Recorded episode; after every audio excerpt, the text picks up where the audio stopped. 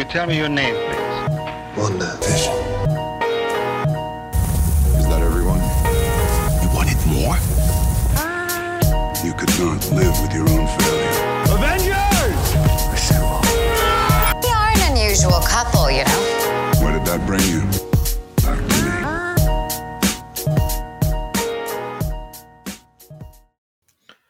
Hello and welcome to another edition of Blipped In. I am your co-host Alen, joined today again by my good buddy and co-host Kwame. Kwame, how you doing today, my friend? Doing good, doing good, my friend. Man, it's good to be back after yet another week of The Falcon and the Winter Soldier. This episode is crazy, absolutely insane. And the irony of it, the title is The World is Watching. What a way that this will all come together by the end of the episode. Fantastic name for the episode. Fantastic episode overall. I'm excited to dive in, my brother. This was a great episode. It might have been the best episode that's come out in the past three months. I I think so, man. This one was just so packed with stuff, and it's just the development of this story.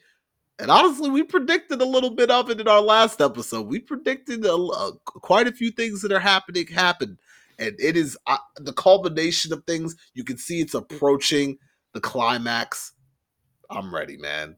I'm ready. Definitely, man, and really excited to um chop it up with you today. You know, there's not been much news on the, on the whole MCU front Mhm. again, um, but I, I also think that they're going to release a ton of news in that dead period of six weeks between. Oh, I hate the fact that we have a dead period when we didn't when we didn't need to have a dead period, right? Exactly. Like we could have just had the Black Widow in- movie in the middle of this. Yeah. But you know, hey ho, such is life. Let's let's just go into dive into it. Yes, sir. So essentially, episode four starts off at the same point that episode three ends. Um, Sa- uh, Bucky's talking to Ayo. Mhm. I'm going to pronounce her name properly because Ayo. I've heard people butcher butcher her name a lot, and I'm Yeah. like, guys, it's three letters. Tell me about Just it. say her name properly. Like, and that that you know they're talking about um, Zemo and you know how he blew up a building where T'Chaka was, and then uh, throughout this whole you know conversation, we're getting flashbacks of Ayo and Bucky, and then we realize why Ayo was involved. Right, like these two have history together, Yeah. and she's doing the deprogramming of Bucky as the Winter Soldier. yes. And I don't know about you, but that just made this whole scene even more powerful with the flashbacks, right? And I thought it was just a perfect way to actually set up the entire show. Yeah, I agree. And obviously, we'll see it a little bit later, but obviously, Bucky's connection to Wakanda is, is a lot deeper than we may have anticipated earlier. I mean, obviously, he spent some time, but um, the Wakandans really helped him, like, helped him maintain peace, help him kind of shed the the Winter Soldier code that was kind of engraved into him. And, you know, these guys, they gave him a new arm, all this stuff. So they really, they really took him in embraced him as one of their own, even though he essentially, you know, killed their former king. Obviously, he was under the influence of Zemo at the time, but you know, they really embraced him and kind of turned the other cheek and gave him a home. When you know, uh, you know, earlier that same movie, they were trying to put him in a body bag. But this de- character development, while it was short, I thought it was really interesting to see their connection, how they had been together and grown. So, um, I thought that was really dope. And obviously, like I said, it continues a little bit later, but uh I really did enjoy this piece. And like I said, it Bucky had seemed to really grown from his time in Wakanda. And we hadn't really And- seen much of him from that, but this this kind of explains a bit more about how he's passed a lot of his trauma that he had been dealing with due to the help of the Wakandans. A hundred percent. And like you said, the Wakandans seem to really have just taken him, him him in as one of their own. Yeah. and we sort of got the gist of that in you know in uh, infinity war and whatnot but i think it was nice to see it like actually play out right you know? It's nice to infer and be like we assume that this happened. But to actually get confirmation of it i thought was a really important thing for this whole series right? Like i'm really really happy that they did try and build on this. Yeah, I agree. I thought that that whole um Wakandan backstory. Granted, while it was a little bit short, I think it makes a lot of sense and it fit in perfectly, especially with the return of the the Dora Milaje coming to uh, essentially get Zemo. So he, he's trying to he's trying to play off the Dora Milaje. He's trying to tell him that you know they need Zemo to um you know it's a means to an end, as Bucky beautifully says in Wakandan, which was a unexpected twist, right? I, Yeah, I did not expect um Bucky to have learned Wakandan, and he seems to be very proficient in it, right? Like he Yeah. just switched to that language like it was nobody's business. It was I- really, really interesting. I mean, I guess Bucky's a lot smarter than we think, but I mean, I guess he knows a handful of languages, even just being the Russian, Yeah, he knows. a- English, German, yeah, he's like clearly very proficient in foreign languages. So it's cool to kind of see again that he learned. I mean, I don't even know how much time he truly spent Wakanda, but it seems like he learned a ton about himself, their culture, and many different other things. Like he was like later we'll see he was even learned. He even learned like how to tell if he was followed. He was able to pick up those little beads that nobody else knew about. Like his his senses have seemed to have been changed due to being in, in Wakanda. So eh. and then from there, you know, he um Ayo gives him eight hours with Zemo, which to be fair to the Wakandans, it's usually a much more generous time frame than they give him. And she calls him White Wolf, which, you know, while we thought it was a joke and it was just a nod to the comics, it seems like they're really running with this White Wolf thing. It actually makes sense when you think about it, right? Because Bucky is a loner, um, and obviously the color of his skin and where he was, like you Yeah. know, as a, and it, it, it, I think it's a. I like that it's becoming like an alter ego for him now that he's not, not Mm. just going to be a winter the, the Winter Soldier, right? yeah. And it just adds more layers to Bucky that we already didn't know much about him outside of him being Steve Rogers' best friend, right? Mhm. But all the extra layers that we're finding out about Bucky makes me so excited, you know, for the rest of the episode, which we'll get onto, but also the future of Bucky as a character, right? I think it's great.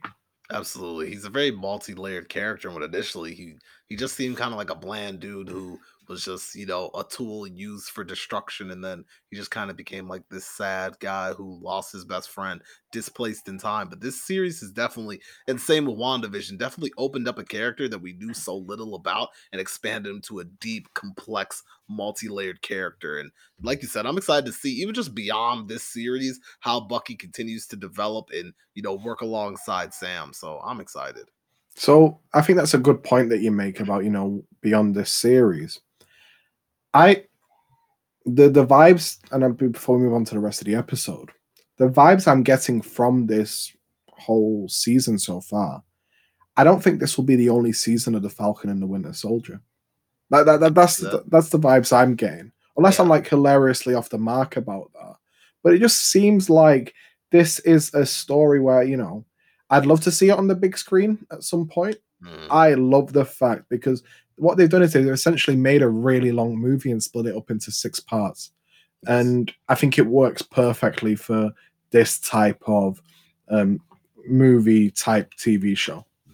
yeah, I would have to agree. I could definitely see this because this this style of storytelling can be done in different ways, just featuring these characters. Like WandaVision had a definitive beginning and a definitive end that kind of closed the whole chapter cycle and obviously it'll blend into movies and other things. You can't really re-replicate the wandavision story but you can kind you can revamp a spy thriller sort of you know movie obviously broken up into multiple parts in like a tv show style with the falcon and winter soldier i think easily you know you have sam and you have bucky you can reintroduce these guys with yet another villain and yet another area and you know watch how these guys mesh so i would be excited for more seasons of this and i hope I, I obviously I don't think this will be the end, the last time we see them, but I would totally be down for you know another movie or TV series that continues these two's um story arc. So I I'm all excited for it. So no problems on my end.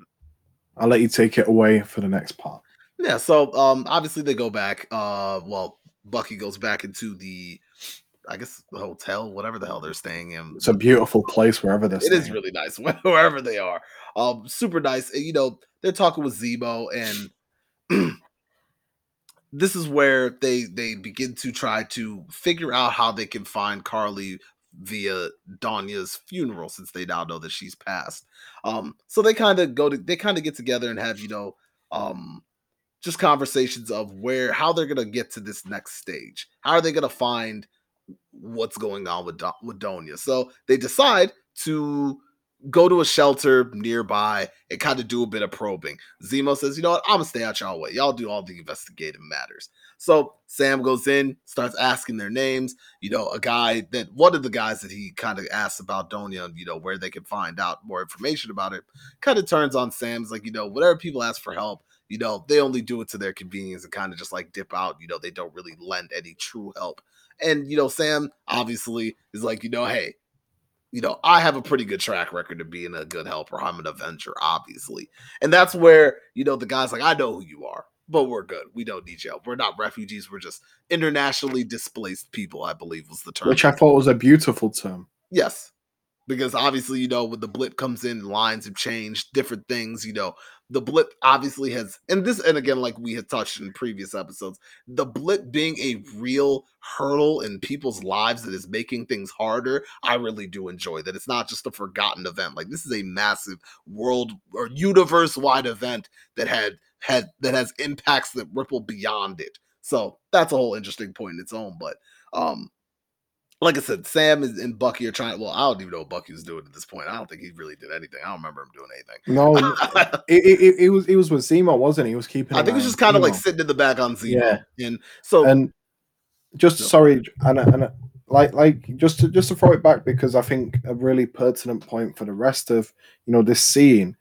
Zemo is eating a Turkish delight, right in in Correct. the room. Yes, and he goes, "It's my son's. Um, it was my son's favorite candy." Yes, and it's like he starts to remember that you know while Zemo has killed people, there's a reason why it's happened, right? It's you know his family died, mm-hmm. and it, again they're recreating that sympathy for Zemo to make you think that he's not the bad guy in all of this, which I don't think he is, right? I think if he is, I'll be super shocked if he's like the big villain in all of this. I think yeah. it's going to be the power broker personally. But like you, you take over from here. Sorry, I, I, just thought that was an interesting. No, that is a good point, like you said, and this has kind of been the theme with a lot of Marvel villains is that they just keep continue to find ways to humanize them and relate them. That you know, mm-hmm. even though they are theoretically bad people, they've probably gone through struggles and whatnot that turned them this way, or you know, to let them know, even though they're bad people, they still have a human side to them. I totally agree. Um, but as Zemo's sitting there, uh, he takes a seat uh, in the alleyway, and there's a bunch of kids playing. You know, he pulls out the Turkish delight candy that you said. Um, and you know, one of the young girls grabs him. You know, Zemo has a quick conversation, very quiet, so Bucky can't hear. You know, saying, you know, do you know, do you know, don't my my friend Donya has passed away. Do you know where her funeral is? The little girl says yes. She's like, could you lead me to it? The little girl says yes. You know, says, you know, hey, those two guys back there, they can't be trusted, you know. Just watch out for them. Um, so obviously Zemo is still kind of playing his line. Obviously, he wants to be released at some point. He wants to continue to find freedom at the end of this. Yeah. So he's helping but keeping it at a distance, which I think is perfect. I mean, what what's the better? And I really like Zemo, man. Yeah, I really like Zemo. Exactly. So killing Nagel aside. Right, yeah. But I mean, the dude just hates the super soldier serum that much, so I get it. He really and can't. To be fair, you know, we're going to touch on this later. Like what it creates, do you blame him? I exactly. don't. No. Like you know, I think he's got perfect, perfectly legitimate reasons for it. I mean, yeah, I mean, he killed all the, the all the other Winter soldiers except for Bucky. Well, there should have been one, right? But it was Steve. That's it. Yeah, but he really he does not mess with the serum whatsoever. Um, but so obviously, you know, he gets the information from the kids. They go back, and then you know, Sam's like, "Well, I didn't find anything dead end for me," and Zemo's like, "I know where it is." And you know, they're like, "All right, so where's that?" He's like, "Ah, not so fast. You know, I gotta keep some leverage here somewhere, right?" And you know, Bucky gets a little upset. He's like, "We need leverage." You know, throws the glass against the wall, a little, a little angry, of course. But you know, it makes sense. Zemo obviously knows, you know, if you guys just use me, you get everything you want, then I just take my ass back to prison. Like, you know, there's got to be, I got to keep my leverage somehow. Smart. So very smart, very very smart. So that whole scene was, I thought I thought it was a gr- it was a good scene. Obviously, you know, I I really like how Zemo's character continues to develop, and he's he shows his smarts, he shows his charisma, and he and again he doesn't seem like the psycho that we thought he was in the Civil War movie. He seems a lot more real, than a lot more, you know, sane, just you know, just trying to do his thing and help. And he's genuinely helping these guys. And Sam will say later that he's proved his worth. You know, he shows that he's helpful. You know, it's genuine. So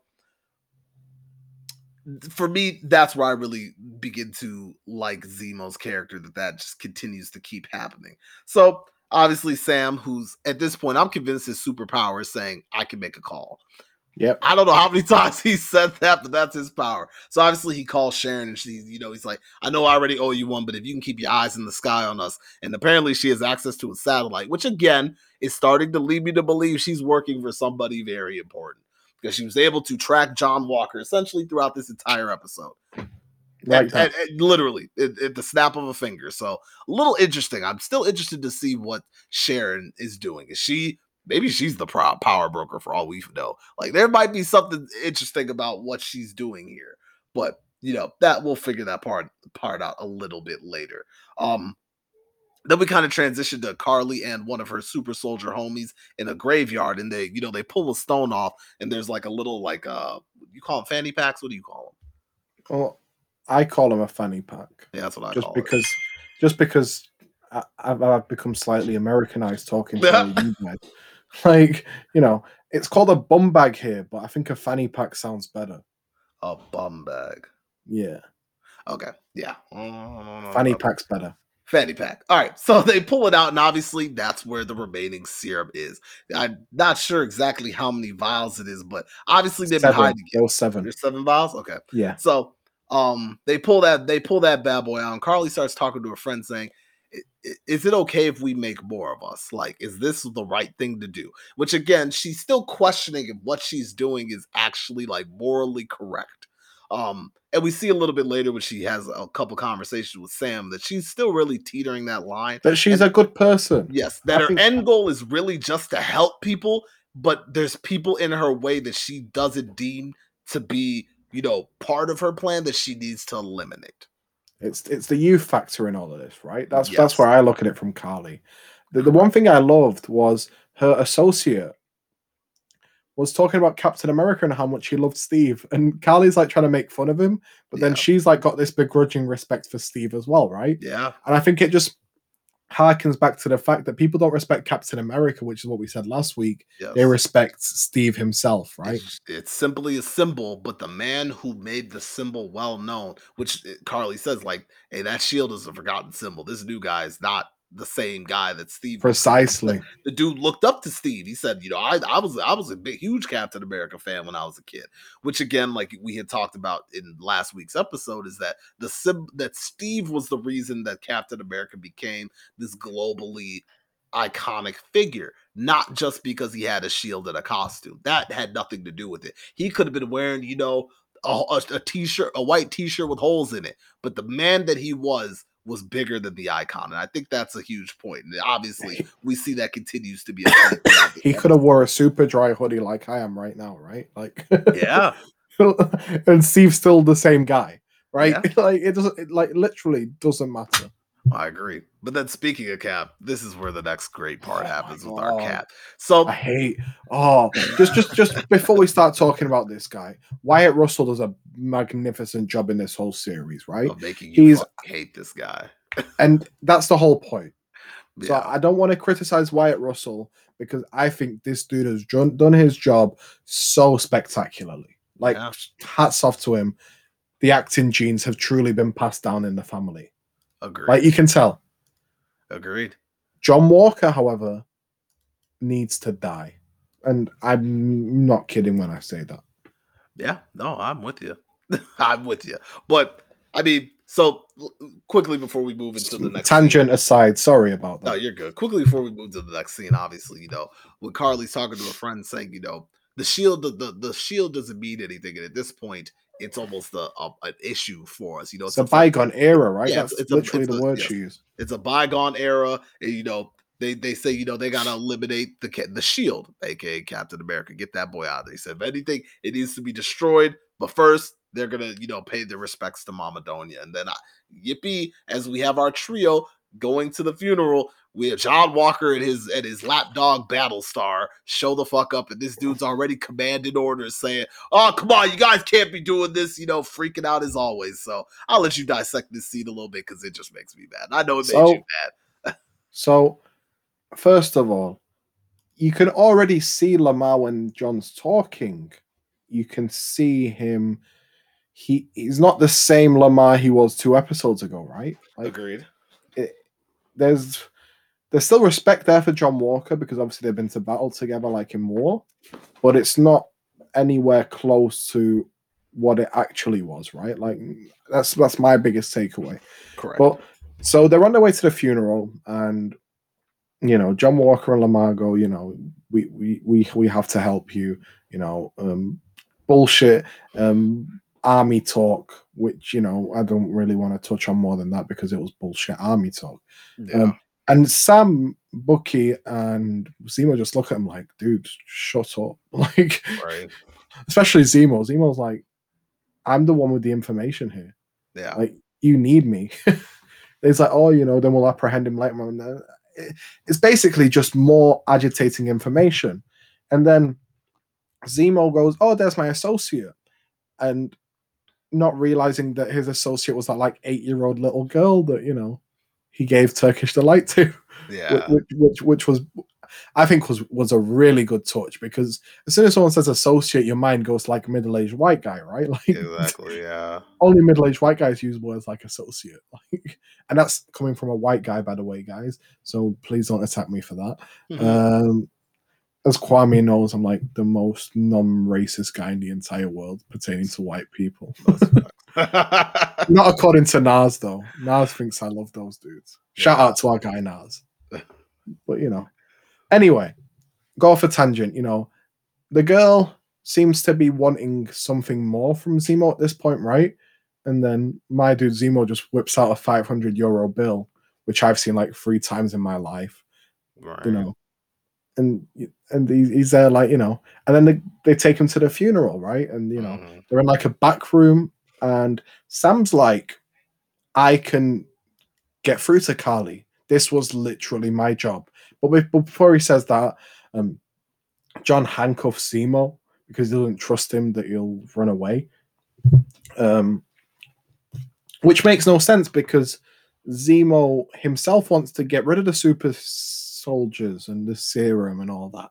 So he wouldn't run away. He's like at the closest point he can be to getting rid of it. Why would he run away at this point? He doesn't get freedom. He's on the run. It doesn't matter how much money you you have. Yeah, we just saw They're him on the run. waste Dr. Nagel for free too. So you know, if somebody's got something to do with that serum and he could waste them, he's gonna waste them. He's to waste them. A hundred percent. So them handcuffing, him handcuffing Zemo just seems like this totally like authoritarian BS army technique stuff that you know was unneeded at this time, right? Like you know, of course, Zemo they they see associate Zemo as this bad guy who should be in prison.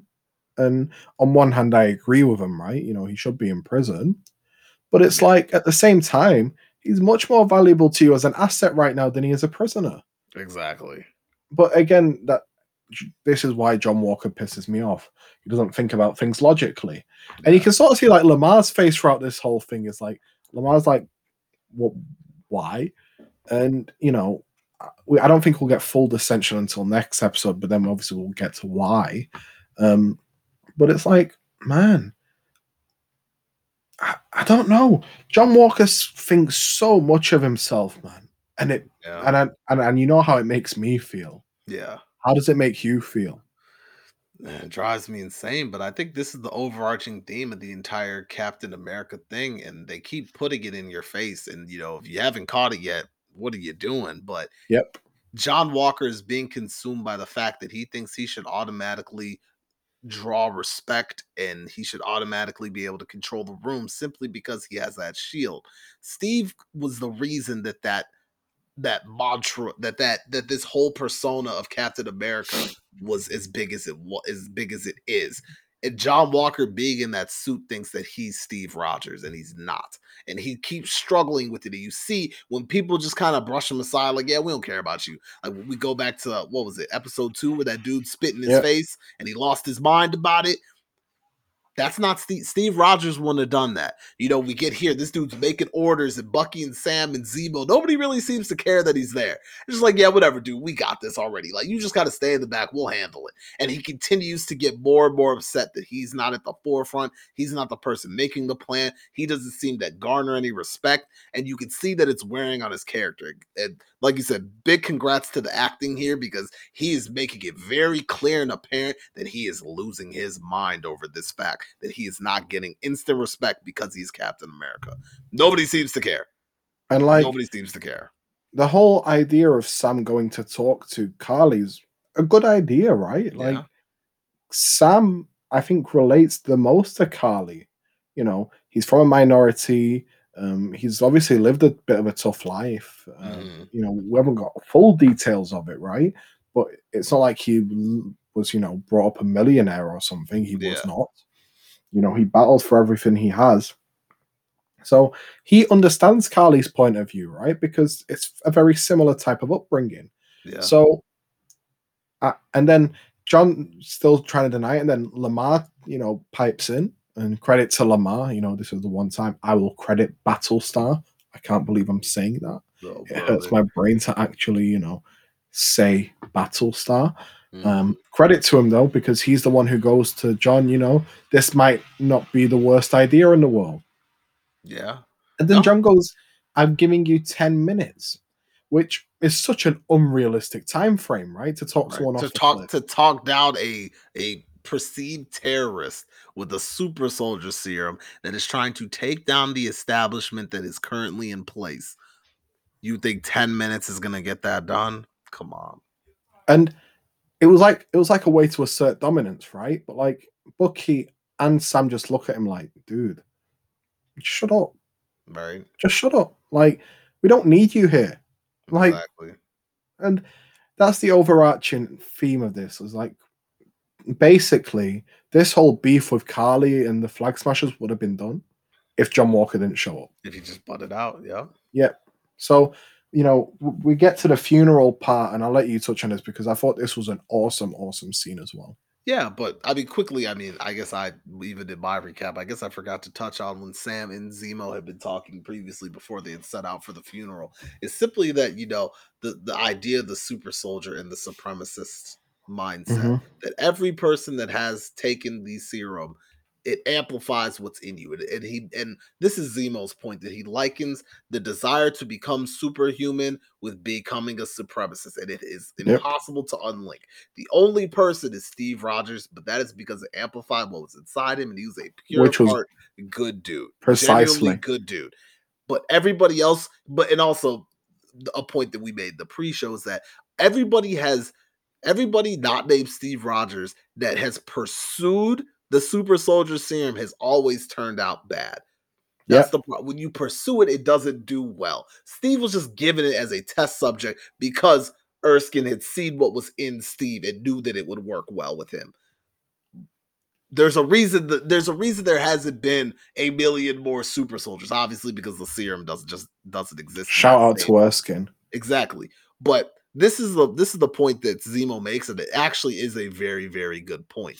That the serum is it's it's not something that should be played with in his, No. his mind. It should be completely eradicated from the face of the earth, which probably makes good sense. But um get back to the back The one thing on the serum, though, oh, no, yes. the only guy who sh- probably was the closest in Steve's mindset is Bucky, right? Like Yes. Bucky in in the forties, and that's why you can see why.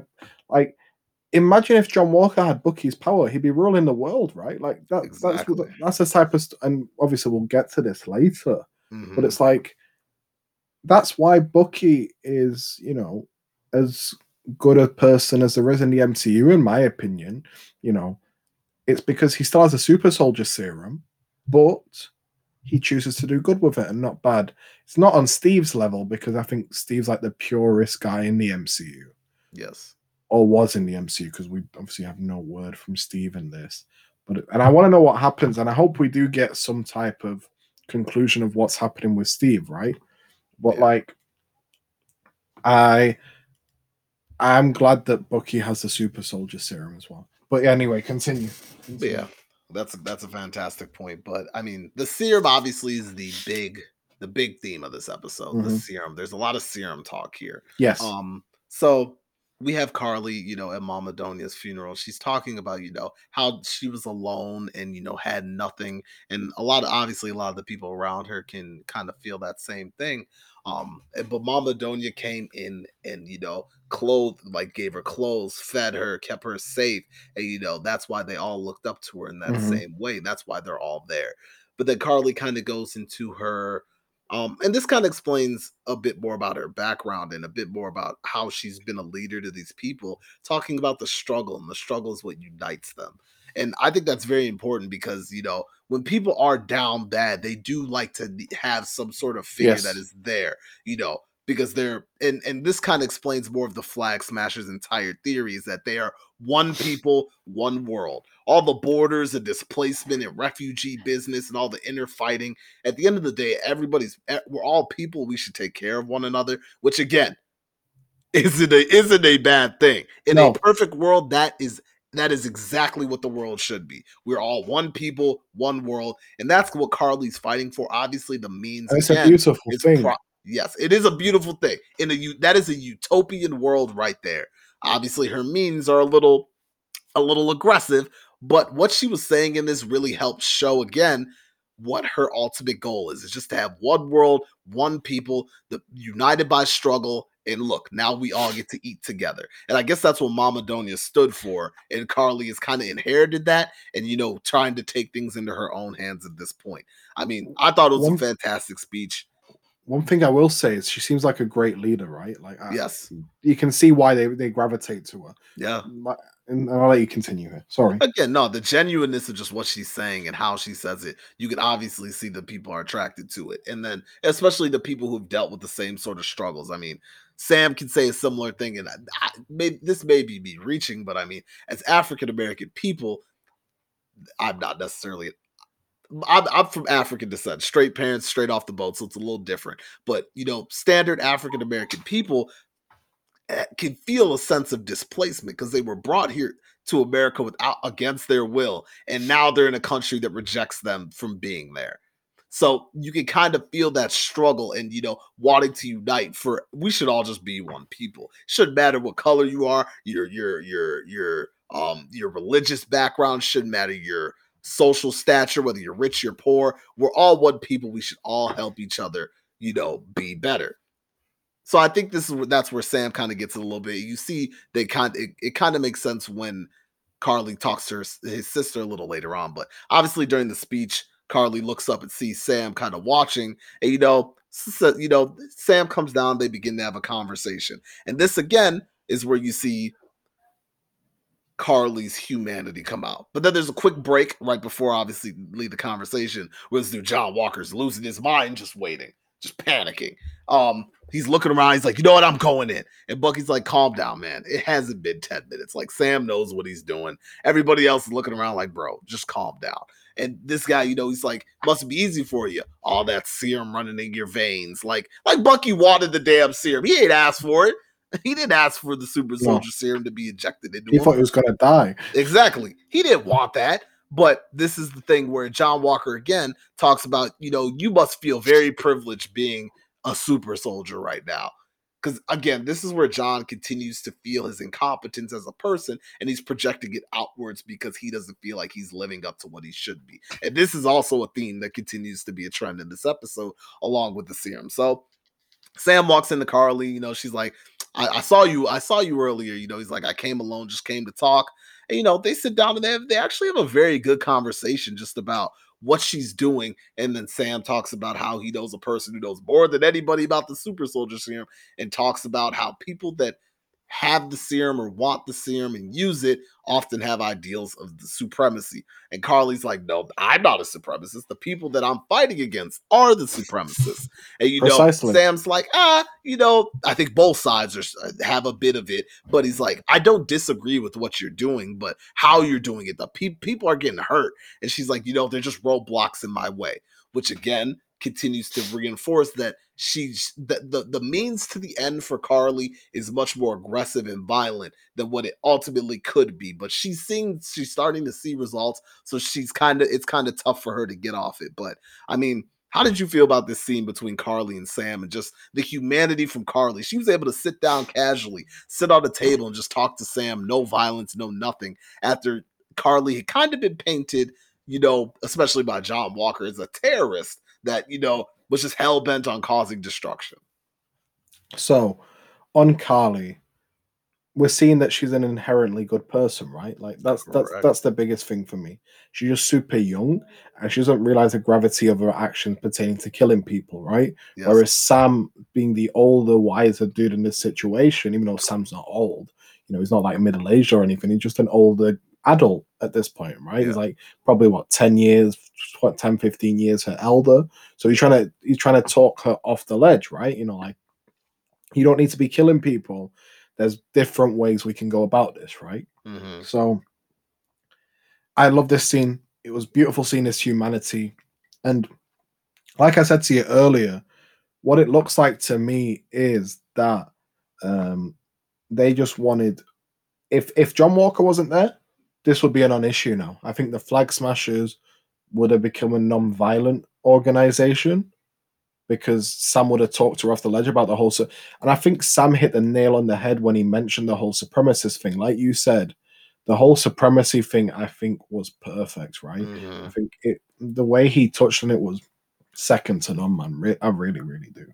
Yeah, I agree. The conversation, like you said, was just so it was very fantastic, and it just shows, Yes. like you said, had John Walker not been a part of this entire story, Karli might have been turned right then and there. Right then Yeah. and there. Sam was doing a magnificent job of really getting through her and kind of explaining. But as we know, John Walker's a piece of shit. So what does he do? He gets mad and says, This is a bad idea. I'm going in. So then, you know, he pop, he jumps in. Karli's kind of taken aback, like, I thought you were alone. You know, runs away, escapes, all the good stuff, you know, literally, you know, runs away.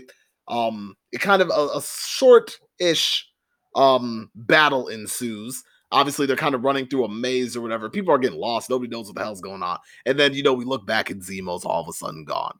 Where's Zemo? Karli runs down to it looks like a basement cellar sort of thing to to grab her her fanny pack of the serum and get the hell up out of there. Zemo turns the corner, shoots her. Obviously, we know super soldiers aren't invincible to bullets. Still hurts them. No. So, you know, she gets shot and, you know, kind of crawls back behind the table. And then, you know, as she gets knocked back over the table, the serum seems to spill out. Zemo pulls up and he's like, Is this what I think it is? You know, he picks up one of the vials and it is the super soldier serum. He smashes it, starts stomping out all the other ones. You know, as he's stomping them out, Karli gets up, meets with her friend, and they kind of run out. Then next thing you know, John Walker appears out of seemingly nowhere and throws the shield at Zemo, knocks his ass out. That was unreal throw, by the way. Yeah, I Great mean, throw. pisses me off that he's good with the shield. Drives me Oh. absolutely insane. They did that on purpose, though, right? They did that stuff on purpose. It's just another way to just irk you even more. right? So as they get away, and so as Zemo's unconscious and you know, um, John Walker's kind of surveying the situation, he happens to notice that there was one vial that seemed to escape Zemo's, you know, roach cockroach stomping feet. He picks it up, puts it in his little, you know, leg compartment, pocket, pouch, whatever you want to call it.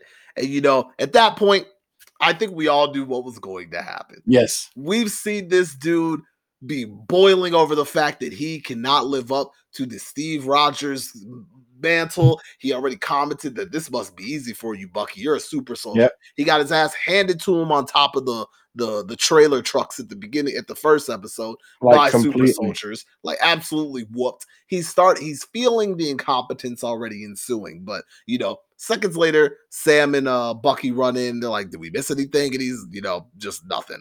Um, then Karli, it goes back to Karli and her friend. Talk about did you get the uh, did you get any more serum? But the guy's like, it's all gone. So obviously, Karli's plan is kind of turned a little bit, but she decides that you know they, they uh, essentially they got to kill Captain America at this point. They got to get rid of that guy because he's just every I- I'm he steps behind in. Hey, I was all like, hey, honestly, you know. But then she kind of questions, like, I don't think I can kill. I don't think I need to kill Sam. I think I can use him, which is actually, you know, I think that she sees the humanity in Sam, right? Like I think Yeah. that's the biggest thing.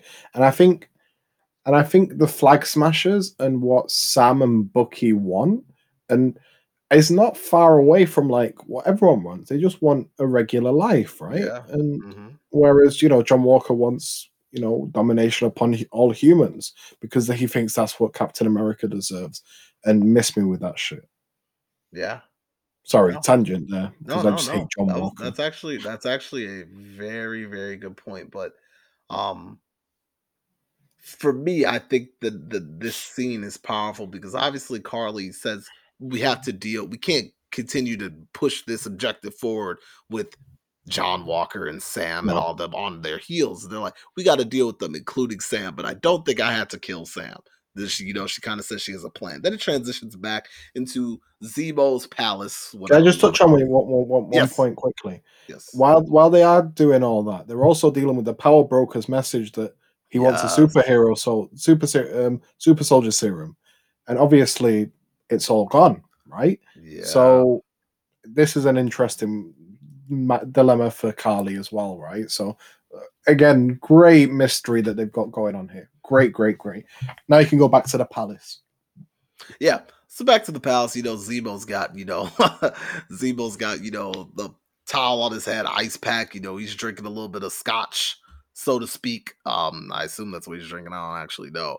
But he has a conversation with Sam and he asks, you know, had the opportunity arise for you to take the serum, would you? Sam without hesitation, no. Nope. And, and you know, Zemo's like, huh, that's interesting, no hesitation. You know, and that whole thing is very that whole scene right there, as we'll see a little bit later, gives a stark difference as to why Sam deserves to be Captain America, right?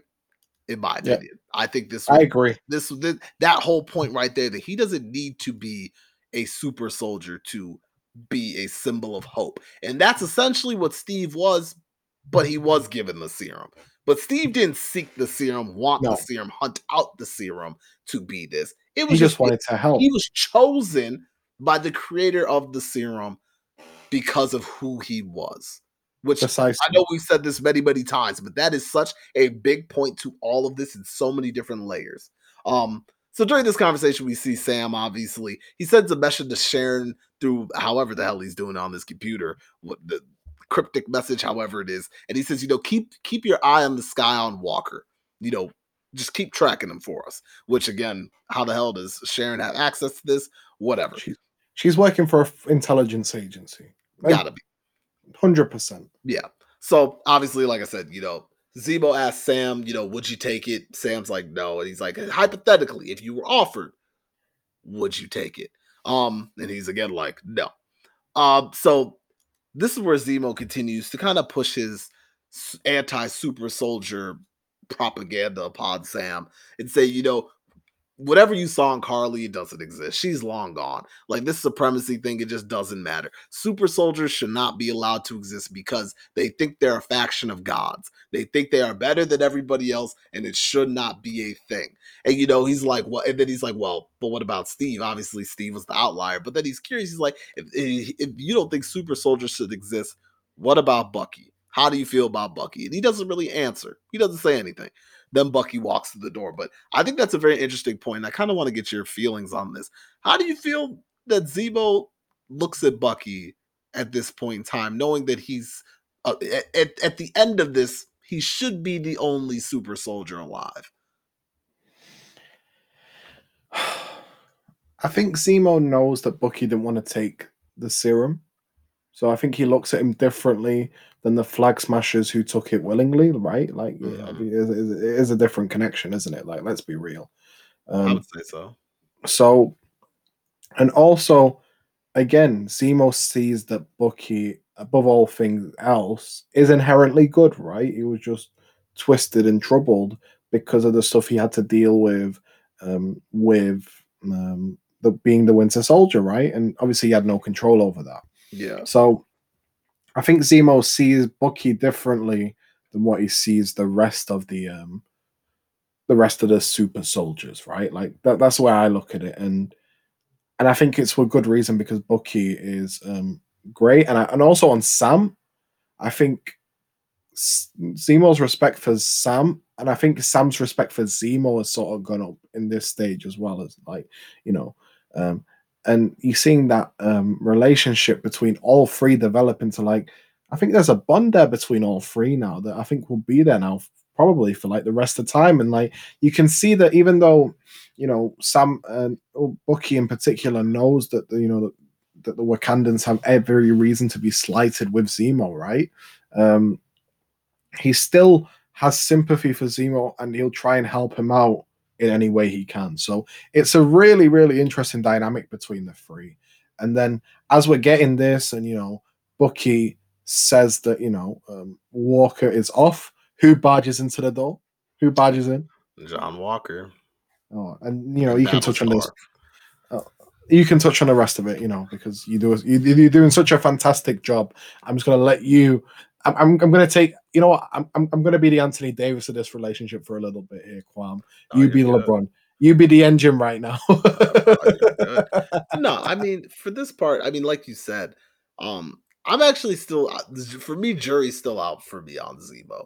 I feel like if he had the chance to waste Bucky like he did all those other Winter Soldiers while they were still sitting in their, you know, their pods and he just headshot them all, he seems to really not like the Winter Soldiers, regardless No. of who it is, because he didn't like Steve. He just knew Steve No. was a good guy. It's not to say I don't think he liked him. I think he understood his purpose in the world, but I don't think he liked him because he No. thought he thought the assembly of the Avengers was also a, Bad. a group of people that think they're better than everyone else. He thinks they thought they were gods. We're heroes, sure we protect, but you still think you having these things makes you think you're better than other people, which I see Makes his sense. point. I see his point. So again, he's fucking batshit crazy, but yeah, it's not a bad point. So, like you said, Bucky comes back in. He's like, you know, something's off of Walker. He's like, that dude's crazy, and I know he's crazy because I'm crazy.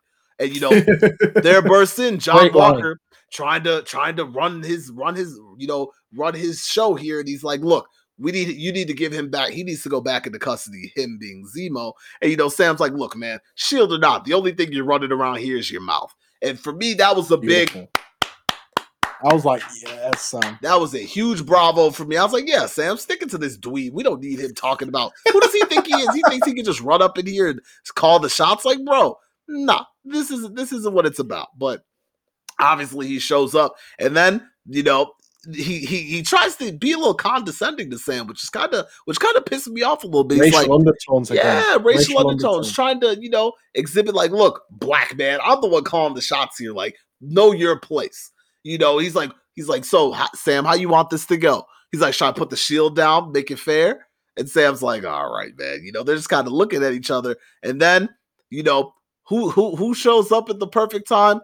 The Dora Milaje. Now, this part is fantastic The best One of part the- of the best part best part of the episode for me because this shit was great. John Walker got his ass whooped again. Any any episode with John Walker getting his ass beat is a 10 out of 10 episode. You can't convince me otherwise. So obviously they show up and John Walker again thinking he's Mr. Diplomat. I can I control, you know, the world because I'm Captain America. You know, the Dora Milaje storm in, and, you know, Ayo tells um Bucky, time's up. We're here for Zemo.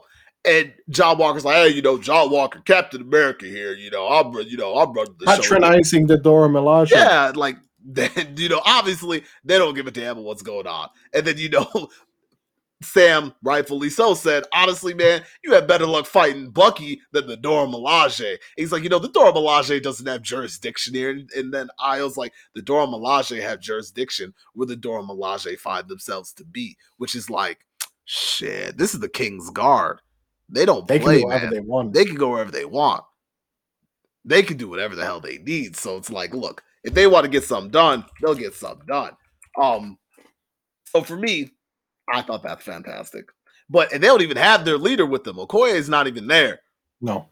they, Imagine they- if Okoye was there. she was there. She would have really whooped some ass. So this scene was fantastic to me. I love my Wakandans. Um, so obviously John Walker shows up. He's like, you know, I think we can handle this in a civilized way. You know, pats uh, Ayo's shoulder, and she just gets to whooping his ass. And this whole scene was Beautiful. fantastic because they were beating the shit out of him. Bucky tries to jump in, Sam tries to jump in, and Loki, the Dora Milaje was were whooping their asses. Free. Everyone. Everyone, all of them, just beating them up and down. Zemo, you know, while just sitting there drinking his scotch, slips away to the bathroom, shuts the door, and and, and, and, you know escapes essentially. We'll get to that line. We'll get to that line. It's hilarious, hysterical. But as they're going through the fight, you know, Battlestar's getting his ass beat. John Walker's getting his ass beat. Bucky, Loki, Ayo just walked up to him, did some shit on his shoulder, arm falls right on the ground. Like, well, now what are you gonna do, tough guy? Like you, you you're one armed, and you know. So this again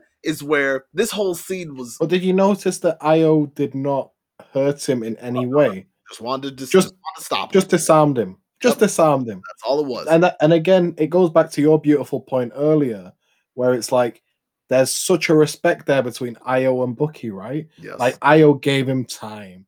Ayo seems to really care for Bucky. Bucky seems to care for Ayo, right? Mhm. Um, and I'm intri- I'm really intrigued to see how that relationship develops because now we can get Bucky and Black Panther too, right? I think that's a logical I need like- more Bucky in Wakanda. I'm not gonna lie. I need more Bucky in Wakanda.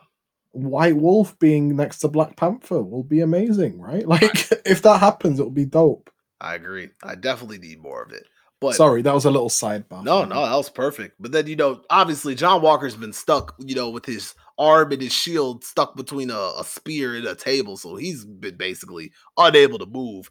Um, then one of the the Dora Milaje, you know, pulled the sphere out, the shield falls to the floor. She kicks the shield up, puts it on her arm, and then you know, Ayo comes out the bathroom, seeing that you know our boy Zemo has dipped out, dipped away Yep. from the scene, and you know, it's like he's gone, leave it. And, you know, she just kind of drops the shield in front of John. And obviously, this dude, John Walker, is just stunned. He cannot believe it. He's like, they weren't even super soldiers.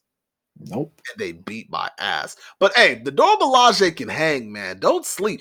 Just With anyone. being just a super soldier does not mean you are perfect. We've watched No. Steve Rogers get beat up. We've watched Bucky get his ass beat up, especially by Black Panther. Like, let's not sleep that there cannot be other like you can be a very well trained, capable, standard human being. You can go toe to toe with a super soldier.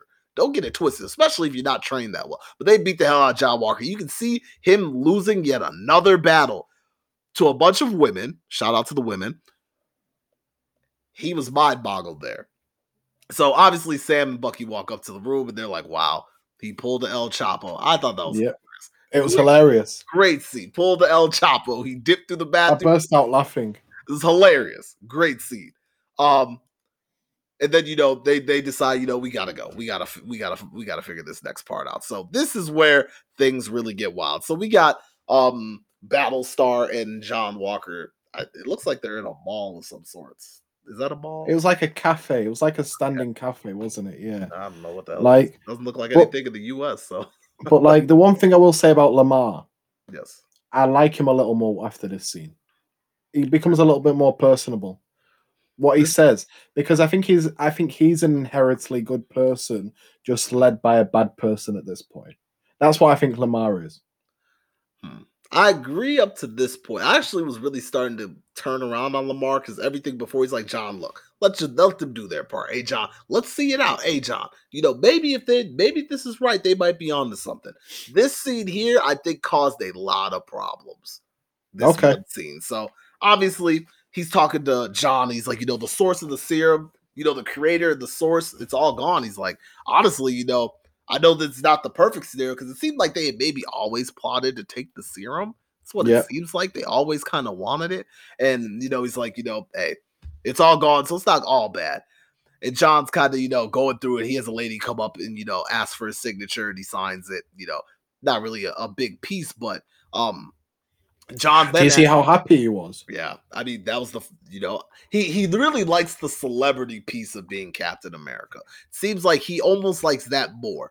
But there's a there- there's a very important part that comes up in just a second. But so obviously um they're they're talking at the cafe. The lady comes up, signs, and then she John asks Lamar, he's like, had the chance if there was a chance to take the serum, would you take it? And Lamar, in his corny ass way, said, Hell's yeah. I'm like, oh my god. like, oh, eye roll, brother. But um, Uncle Tom alert. Uncle yeah, Tom alert. seriously, literally sound off the sirens. Um, but then John's like, you would be concerned about like how it would change you, and Lamar's like, you know, I mean, he's like, you know, power just makes a person more of themselves, right? Which has been the huge thing that it's more of yourself. So if you don't really know who you are as yourself, you may think you're the best person in the world. Till you take that serum, you find out you're a psychopath, a supremacist, whatever it may be. Steve Rogers was none of those. But that's why this is this is where again the super soldier serum and Steve is such a different thing. And I know I've said it a million times at this point, but Steve was a unique individual for a reason. He is one of one. He cannot Yeah. be duplicated, cannot be remade. I know Bucky's another super soldier, but it's different. Very different. But if you saw Bucky before, you know, when he was hanging out with Steve, you know, he's just the dude that drank a lot, but he was a genuine dude, wanted to help save Yes. his country.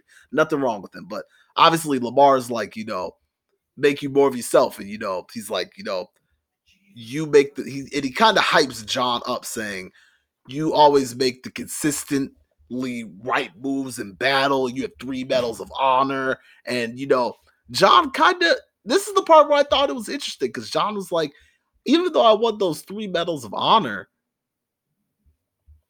the way he earned them, he said, what we f- did to get those di- felt anything but right.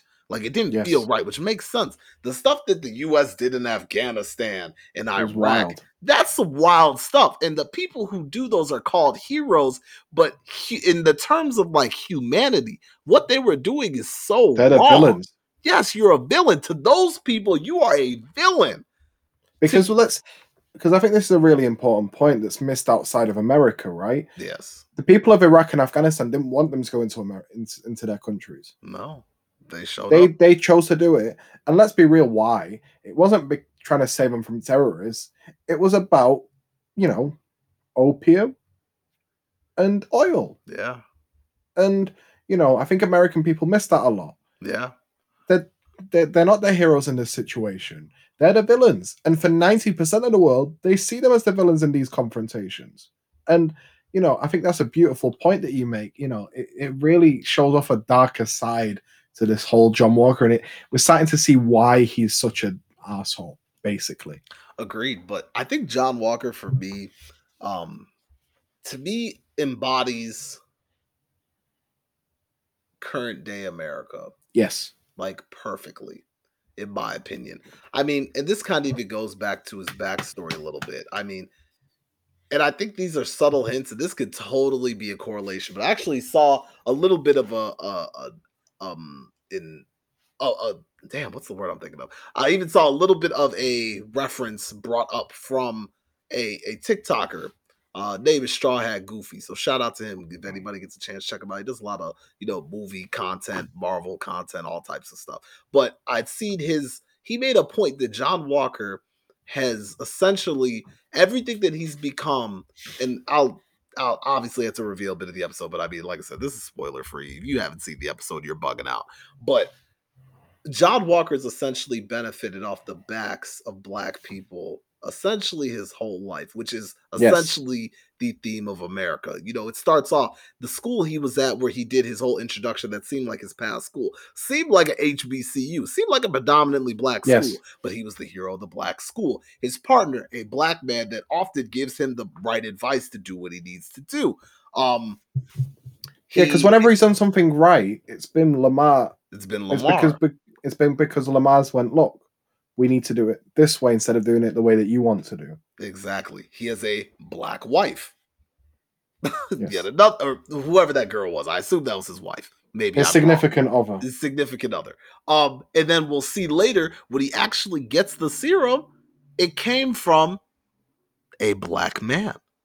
The Yes. isolated parts of the serum is from a black man. But then, I mean, granted, he acts like you know, hey, I'm not. There's nothing wrong here because I have a black best friend. Yes. Lamar. So hey, shout out to him for that for that take. Hey, if you guys want to go see like I said, take a look. Name Straw Hat Goofy. But go ahead. Um, more to but more to that point. I mean, Lamar even says, you know, how many more lives could they have saved in Afghanistan had they had that serum? And then John Walker kind of thinks back again. Is like, you know, maybe you have a point. So that's kind of the end of that scene. But how do you feel about this whole conversation between Sam and Lamar? Or sorry, not Sam, John- John and Lamar. Pardon me. John comes off even worse hmm to me. I mean, yeah, like, it's a, it's a dissension, right? hmm you, get into and then you will get to rock bottom which you know is the end of the episode um but like lamar i think thinks what they're doing is inherently good right and, hmm and i think that's why i think he's inherently good it's just he's been brought down the wrong path by a bad person you know he's been told that john walker's like the greatest guy to exist and he believes it. And again embodiment of you know current day america. Some people in america will just lap that shit up right? Yeah. when in reality the actual truth behind everything is a lot darker than what they think it is you know? So i think that's a really really interesting one as well right? So great scene from top to bottom an underrated scene in my opinion because nothing really happens of note but everything in it is important if you don't like if you miss it it's you've missed a huge part of the story right Yeah. so it is really, really important. So yeah, like again, hate John Walker even more after this. Sympathize with Lamar a little bit, but again, it's like you have the choice. You don't have to be this guy's lackey, but you're still choosing to go through it. And you know, anyone who wants to take that super soldier serum for for any for because the first thing he mentions is power, and I'm like, okay, you're a douchebag. Like, you know, as much as I was starting to like you, you, you you've gone all douchebaggy on me at this point. Like, you know, Yeah. can't deal with that shit. So at this point, afterwards, Karli gets through to Sarah, Sam's Mhm. sister, and you know, she starts threatening her in a way that is um very um, in a non-threatening manner. Mhm. Like she she skirts around, you know, basically saying, you know, if you don't get Sam to meet up with me, we will kill you. But you know, when she asks how the boys are, you you know what's up, right? Like Yeah. that, that's like typical like super villain type deal, right? You know, you yeah. don't I mean, you gotta- mention you gotta do something, right? exactly. So that kicks Sam into action, right? Straight away. He's like, you know, I'm not gonna let anything harm you and the kids, Sarah. Um, she's like, he's like, so I'll meet, just give me the number, I'll meet up with Karli straight away. He was gonna do it alone, but then Bucky um, you know, jumps in and you know, uh so and Sam is still like under the impression that they're not partners, right? Like he's still he's still saying that, you know, we're not partners. But Bucky, I think Bucky's moving on that from that part, right? And I think Sam's a little bit behind here. Bucky just, you know, he feels like, you know, you know what? Like we have too much in common to not be together as friends and partners at this point, right? Mm. And help each other out. Yeah. You know, they've been through a lot over the past few episodes.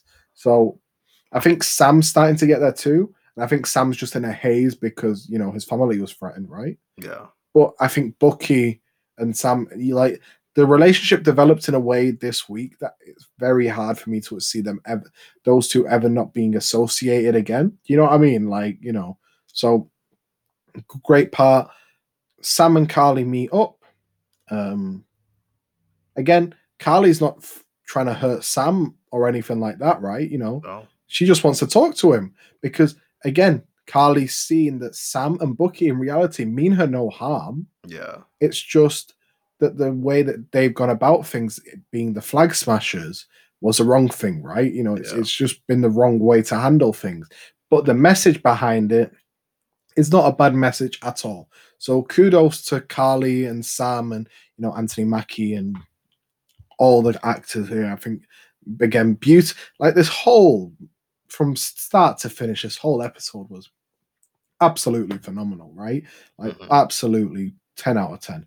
Um, and like, you know, so it's and the thing is, one thing I didn't mention about Sarah, I think she has the best line talking to Karli in this. Oh, amazing. When she goes, amazing. My world doesn't matter to America.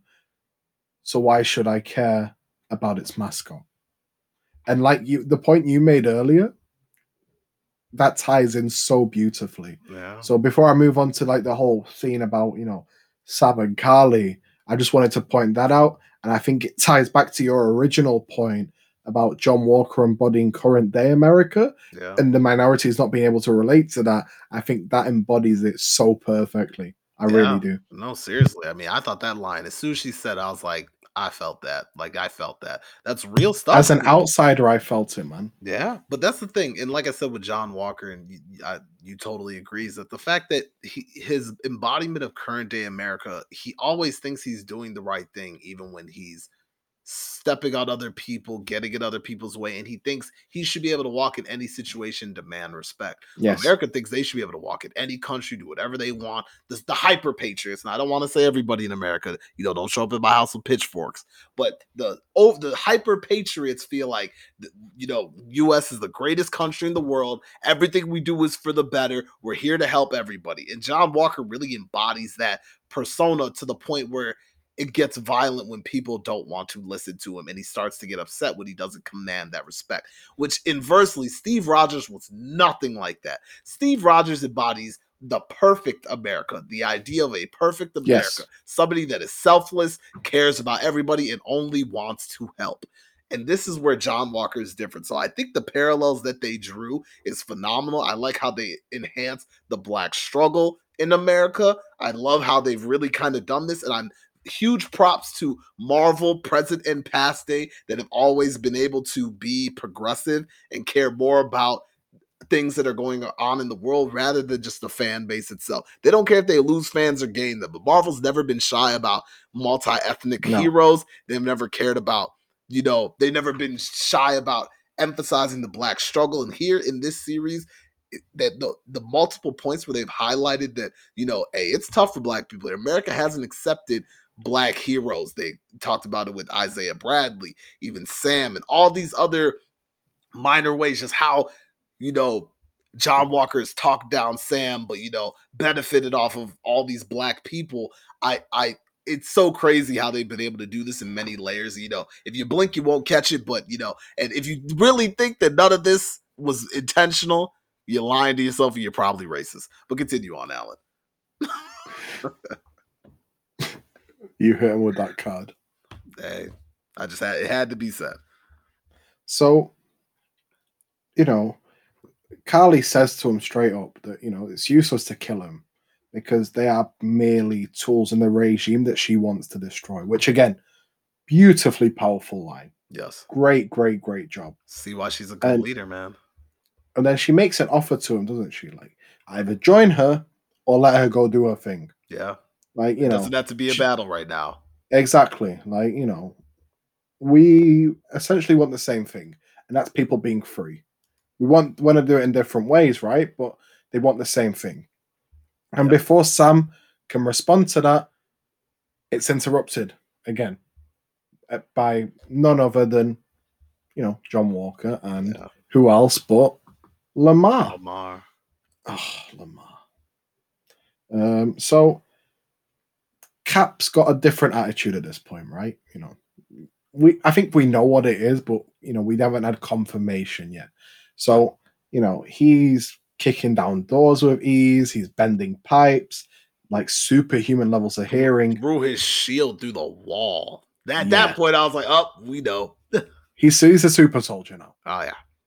So Lamar is trapped at this point, right? And you know, you, you want to touch on that because I think that's really interesting part. So obviously, you know, they're sneaking into wherever the hell they're going, but it sounds like Yeah. they found the flag smashers and Sharon using her satellite capability had communicated to Sam that that John Walker was moving in.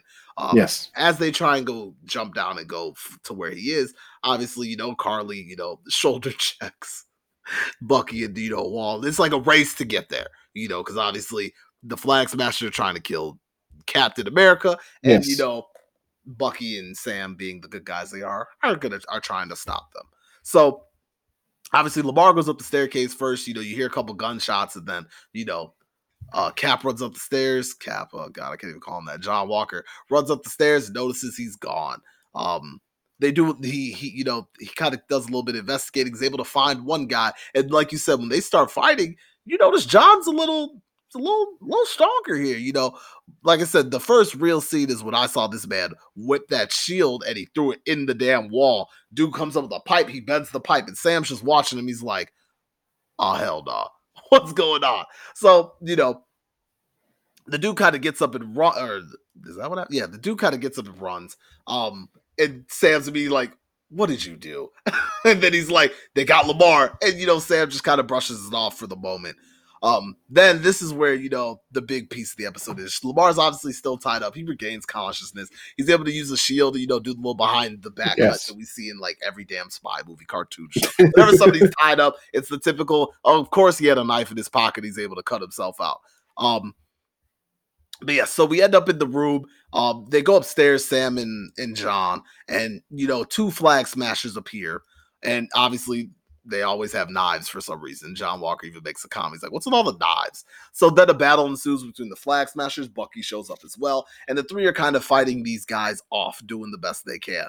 Um, Karli kind of shows up at the end, and you know, here it is. They're ready to, you know, take out Mr. Cap. Cap's kind of tied up. He's kind of being restrained by one of the dudes, and Karli's ready, you know, put a fork in him for good.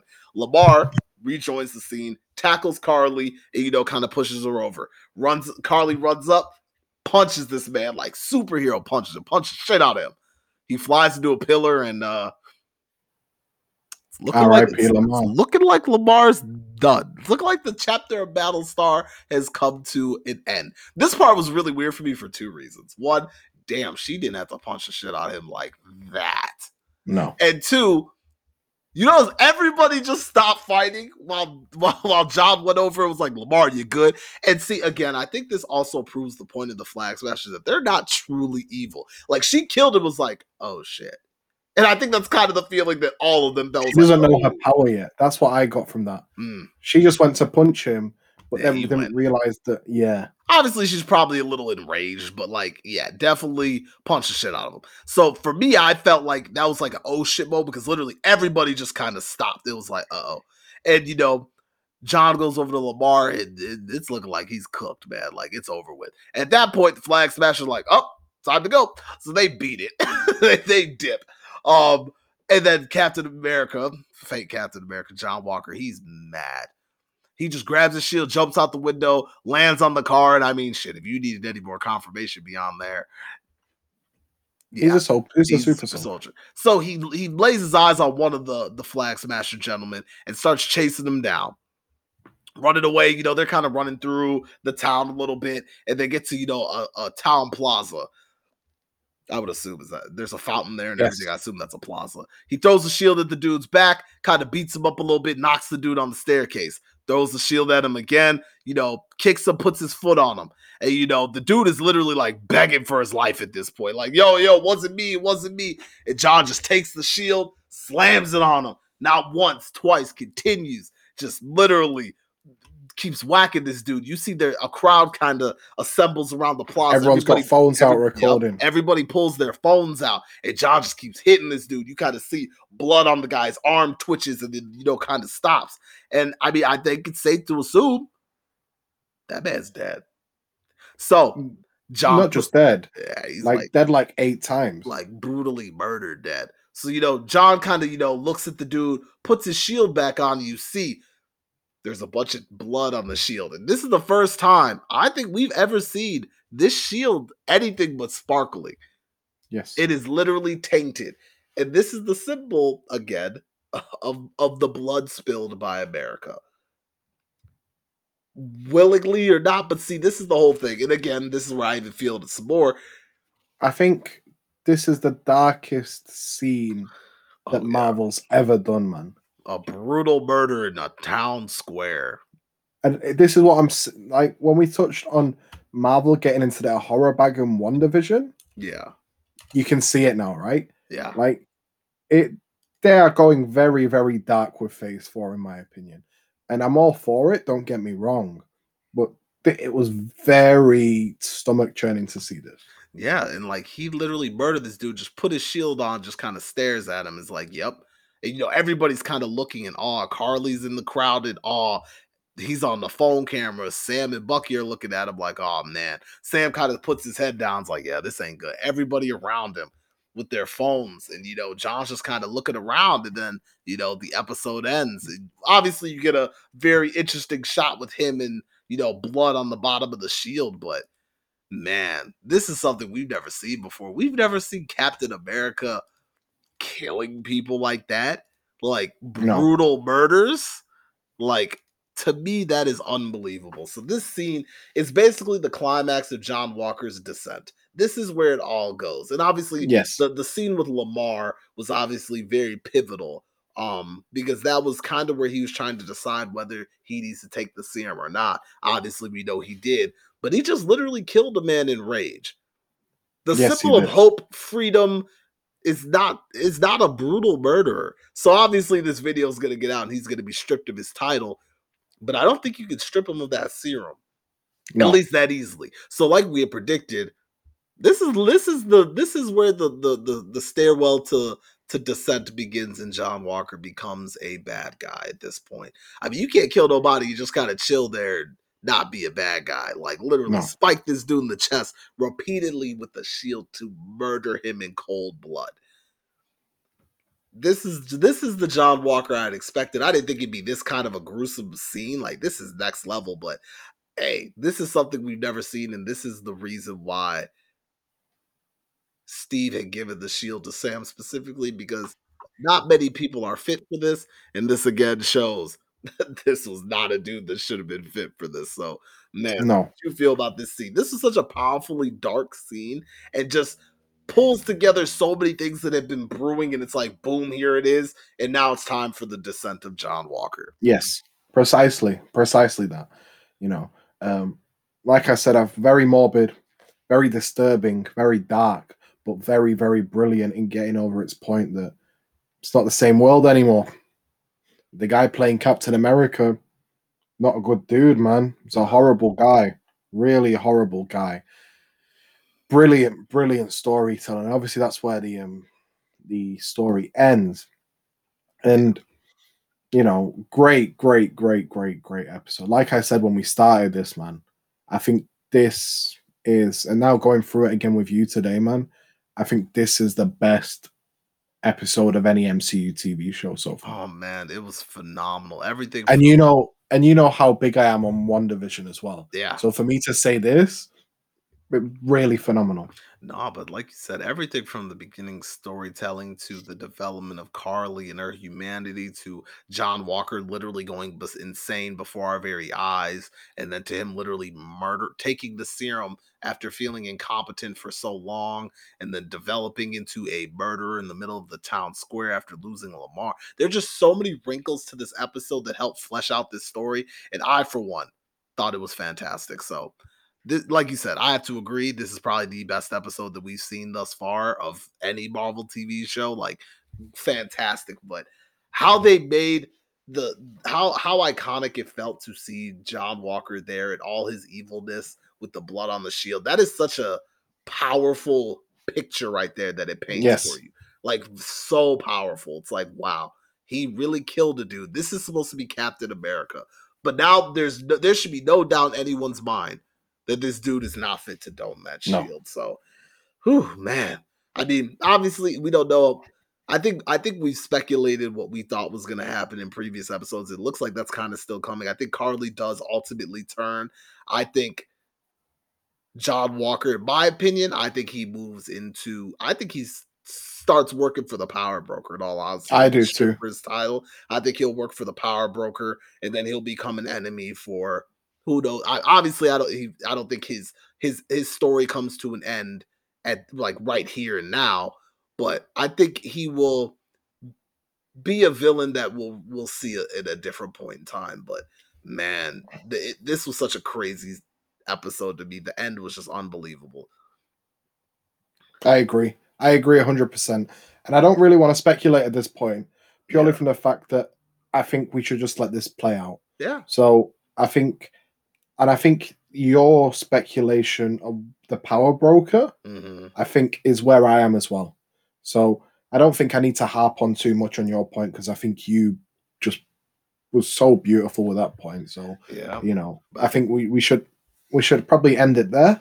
Um, I really, like I said, best episode by far. I'm sure you you agree. Fantastic. Like everything from beginning to end, I was hooked, engaged from the start to finish. I couldn't have asked for anything more, I'll be honest. So, hey, I'm shout out to Marvel for continuing to push the envelope, continue to touch on issues while making a relevant story, keeping it captivated, keeping a lot of the source material but making it their own. So, Yes, I can't I can't complain about anything. I knew after watching WandaVision that this series would be phenomenal as well. I felt like it started maybe just a wee bit slow, but hey, here we are. So I can't I- again I can't be mad at any of it. So not at all, man, not at all. So you know, I hope we we hope you enjoyed this. We tried to touch on you know as much as we could, but at the same time, you know, we don't want to speculate too much because.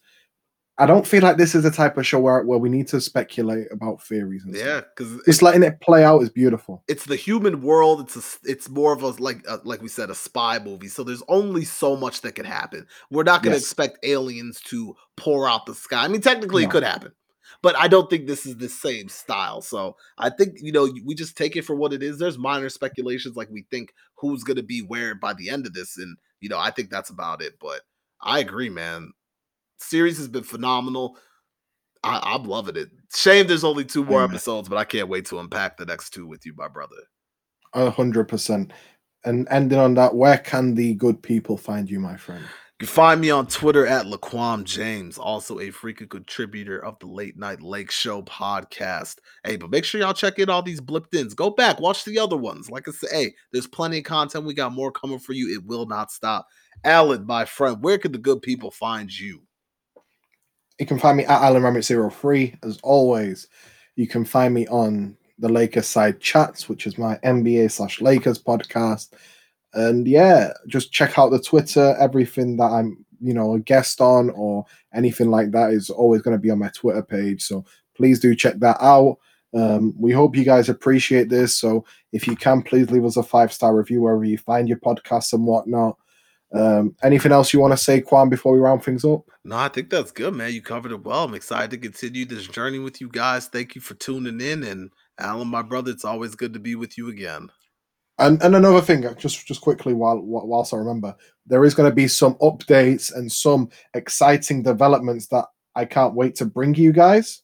Um, so be tuned to our Twitter pages and whatnot. There, there will be a ton of very very exciting Oh, yeah. developments for Blipped In coming very very soon. Yeah. So please stay tuned.